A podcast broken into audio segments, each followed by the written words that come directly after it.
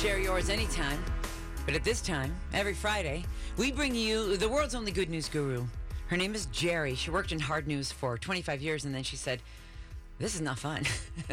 so she decided to start the Good News Network, and uh, she is our good news guru, bringing us the good news story of the week. Geri, we're so grateful that you come on and, and give us this. Where are you taking us today?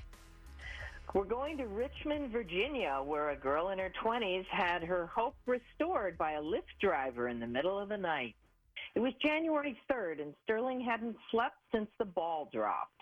She tried to rest, but panic set in because she knew whenever she was sleep deprived, a major seizure was about to follow. She knew she needed help, so her roommate dropped her off at the hospital ER. She was given fluids and medication, and calm was restored by the time she was discharged at 4:30 a.m.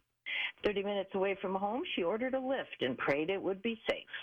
The driver, in her mid 40s, had the kindest eyes. Are you okay, sweetheart? She found out Sterling had epilepsy and can't drive. Coincidentally, Kathy's own daughter lives with the same condition, so she knows how hard it can be. Honey, do you need groceries? Can I please take you to the store? Sterling was amazed. It was five in the morning, and a total stranger was worried that she wouldn't be eating well. They exchanged numbers, but Sterling knew she was never going to ask a stranger for help. The next day, though, the SUV pulled up, and the compassionate Lyft driver would not take no for an answer. They went grocery shopping together, and not only did it fill her cupboards, it filled Sterling with something she thought she might have lost. It gave her hope. Oh, Geri, where do we get more of this?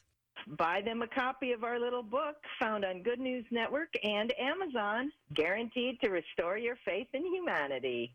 Remember, everyone, Yes. may good bless.